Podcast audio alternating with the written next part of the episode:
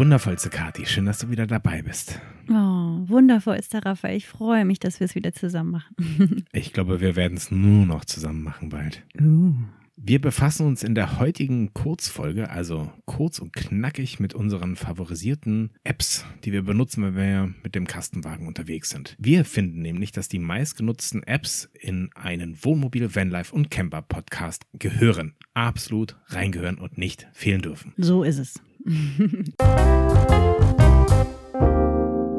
Ladies first, Kathi, erzähl doch mal, was ist denn deine Top-App? Also meine Top-App, und das ist, glaube ich, wenig überraschend, ist Google Maps. Wir reden ja jetzt hier wirklich von unserem Gebrauch der Apps und da ist Google Maps einfach das Standardding für erstens Navigation. Wir benutzen es einfach für die Reiseroute, um von A nach B zu kommen. Die Verkehrslage ist einfach immer da top aktuell und das funktioniert für uns super. Wir sind ja auch noch nicht über drei, fünf Tonnen. Das heißt, wir können Google Maps auch getrost benutzen. Alles, was drüber ist, da muss man ja immer schauen. Es gibt dann ja auch limitierte Straßen und so weiter, wo man nicht äh, durchfahren kann. Das kann man bei Google Maps noch nicht ausschalten. Ansonsten ist das unser Navi als erstes. Als zweites, wir benutzen es auch, um eine Reiseroute zu planen. Denn man kann dort, wenn man ein Google-Konto hat und sich angemeldet hat, auch Pins setzen, sich Orte anschauen, Rezensionen durchlesen und so weiter und dann eben seine Route planen und Orte speichern oder Sehenswürdigkeiten speichern, sich kleine Notizen dazu machen und so eben seine eigene Reiseroute sozusagen anlegen und planen. Und als drittes nutzen wir das aber auch zur Stellplatzsuche. Und zwar, wenn wir mal frei stehen, aber auch, um sich vorab mal den Campingplatz zum Beispiel anschauen zu können. Und zwar stelle ich dann immer Google Maps auf Satellit und scroll ziemlich weit rein. Und dann kann ich mir immer den Campingplatz anschauen und sehe wirklich komplett jeden einzelnen kleinen Platz und kann schon wissen, ah, ich will aber auf die und die Nummer, weil das ist nämlich mit Mehrblick oder so. Ne? Also das ist äh, auf jeden Fall richtig cool und wir benutzen es eben auch, um einfach mal wirklich zu schauen und reinzuscrollen, wenn wir einen schönen See sehen oder an der Küste irgendwo sind und gucken, kann man da irgendwo noch frei stehen. Das mache ich dann immer per Satellit. Ich habe eine Sache, die man vielleicht noch ergänzen könnte. Mhm. Die gesetzten Pins, von denen Kati gesprochen hat, die können wir natürlich praktischerweise dann direkt ansteuern. Das heißt, wenn Kati sich was rausgesucht hat, einen Pin gesetzt hat, kann ich entweder ihr Handy zusätzlich mit unserem Kenwood Municipher verbinden oder aber ich ziehe einfach das Kabel raus. Ich benutze es nicht drahtlos, sondern äh, mit Kabelverbindung. Stecke ihr Handy rein und dann kann man direkt den Pin ansteuern und sind wir relativ schnell da. Als zweite App habe ich bei mir auf der Liste Park for Night. Wir benutzen Park for Night bei längeren Touren in einer kostenpflichtigen Version, die einer von uns beiden gebucht hat. Die benutzen wir dann nicht beide auf dem Handy, sondern eben einer von uns. Die Möglichkeiten sind in der kostenpflichtigen Version einfach noch ein bisschen bequemer und vollständiger. Ich glaube, dass wir fast 75 Prozent aller Plätze entweder über Google und oder Park for Night gefunden haben. Überprüfen auf jeden Fall vieles auch nochmal in der App und schauen, ob der Platz vielleicht bei Park for Night gelistet ist oder was es noch in der Nähe gibt, wenn wir uns gerade irgendwo befinden. Also Park for Night ist wirklich eine der Top-Apps für die Stellplatzsuche geworden. Wir haben früher auch gerne Campers Contact benutzt. Ich weiß gar nicht, ob Campers Contact mittlerweile auch in Deutsch verfügbar ist. Zu unserer Zeit, als wir es das erste Mal benutzt haben, gab es die App nur in Englisch. Sie ist aber auch wirklich gut programmiert und empfiehlt sich auch, wenn man mal bei Park for Night mit den Rezensionen nicht so ganz sicher ist, auch da mal reinzugucken und zu schauen, was andere Besucher über den Platz geschrieben haben. Ergänzend dazu schauen wir auch bei Park for Night super gerne in die Rezension. Du hast das ja gerade schon angeteased.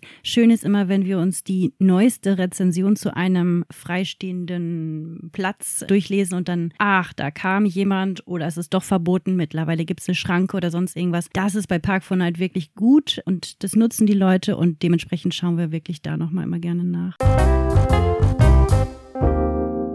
Als nächstes nutzen wir immer sehr gerne Find Penguins. Diejenigen, die es jetzt nicht kennen, das ist eine App, in der man auch seine Reiseroute sozusagen planen kann und darstellen kann oder verfolgen kann. Also wir nutzen es meistens eher, um die Reiseroute zu verfolgen, wie ein kleines Tagebuch. Man setzt sich auch eben wieder dort, wo man vielleicht gerade ist, den Pin und sagt, hey, hier sind wir jetzt drei Tage. Dann kann man ein Foto noch dazu hochladen, eine schöne Notiz dazu hochladen mit einer Headline und so weiter. Und dann kann kann man sich im Nachgang sozusagen seine Reise nochmal anschauen. Es wird wirklich komplett zusammengerechnet. Dann steht da auch, die Reise ging 45 Tage. Äh, hier ist auf einer Map dann auch die komplette Reiseroute eingezeichnet, was auch super schön ist. Das fehlt zum Beispiel bei, bei Google Maps. Deswegen benutzen wir Fine Penguins immer total gerne. Es ist wie so ein Tagebuch und es gibt dort auch eine Community. Man kann dort auch anderen Reisenden folgen. Das wird dann auch so ein bisschen dort sozusagen beworben und gesagt, schau doch mal hier, da sind auch welche gerade in Frankreich unterwegs, haben die und die Route und dann kann man sich die Route anschauen, wenn man das denn öffentlich machen möchte. Man kann es auch ganz privat für sich machen. Aber Fine Penguins ist auf jeden Fall etwas, womit wir unsere Reise verfolgen, um Erinnerungen zu schaffen und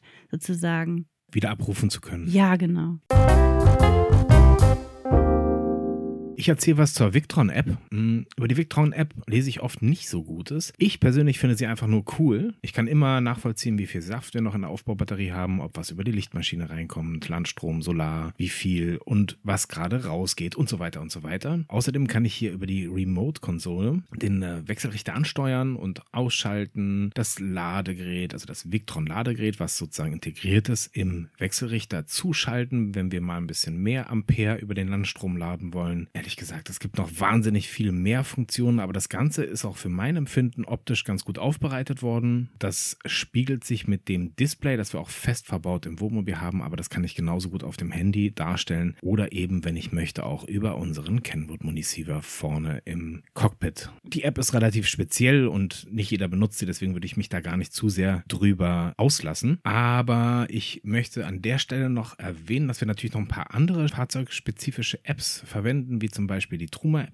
mit der können wir die äh, Heizung fernsteuern. Das funktioniert wiederum über eine SIM-Karte, die im Steuergerät der Truma-Heizung verbaut ist. Dann haben wir noch eine App, die nennt sich äh, Senso 4S. Über die App kann ich ablesen, wie viel Gas wir noch in der Flasche haben. Und dann haben wir zum Beispiel noch die Liontron-App, über die ich noch mal ein paar etwas gezieltere Batteriewerte abrufen kann, wenn ich denn will. Und zu guter Letzt haben wir noch eine Kamera-App. Ich würde sie mal No Name nennen. Viele von euch benutzen ja Spexor von Bosch zur Innenraumüberwachung des Wohnmobils. Wir haben das etwas einfacher gelöst über eine Kamera, die sich über das vorhandene WLAN verbindet und im Falle einer Bewegung Meldungen gibt und aufzeichnet. Die App ist praktisch und tut, was sie soll, ist natürlich im Großen und Ganzen nicht ganz so integral wie Spexor von Bosch.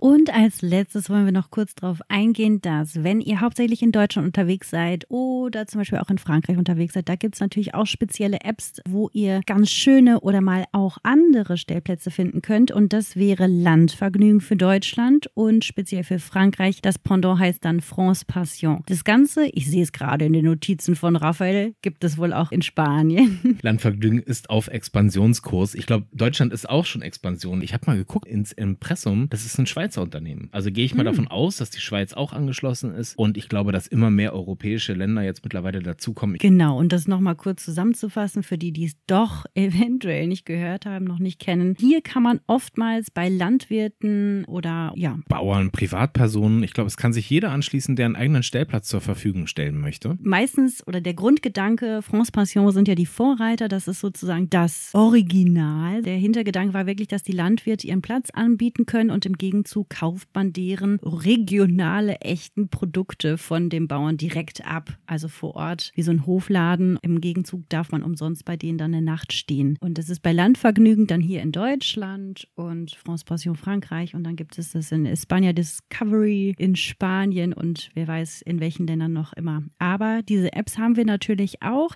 Da muss man allerdings immer für ein Jahr eine Mitgliedschaft erwerben und dann kann man die App oder Katalog benutzen, um diese Stellplätze Stellplätze zu finden. Einschränkend dazu ist zu erwähnen, dass meistens kein Strom anliegt. Also der Bauer stellt nicht sanitäre Anlagen zur Verfügung, Strom oder Entsorgungsmöglichkeiten, bekommt einen Stellplatz, meist in sehr schönem Ambiente, also irgendwo mitten an den Weinreben oder auf dem Hof oder zwischen den Tieren. Aber man hat eben nicht dieselbe Logistik wie auf dem Campingplatz. Juhu!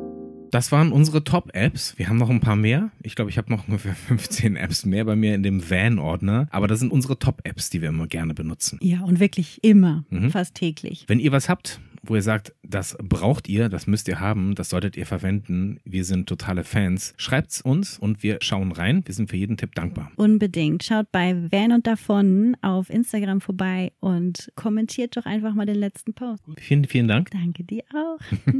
und bis bald. Bis bald. Ciao.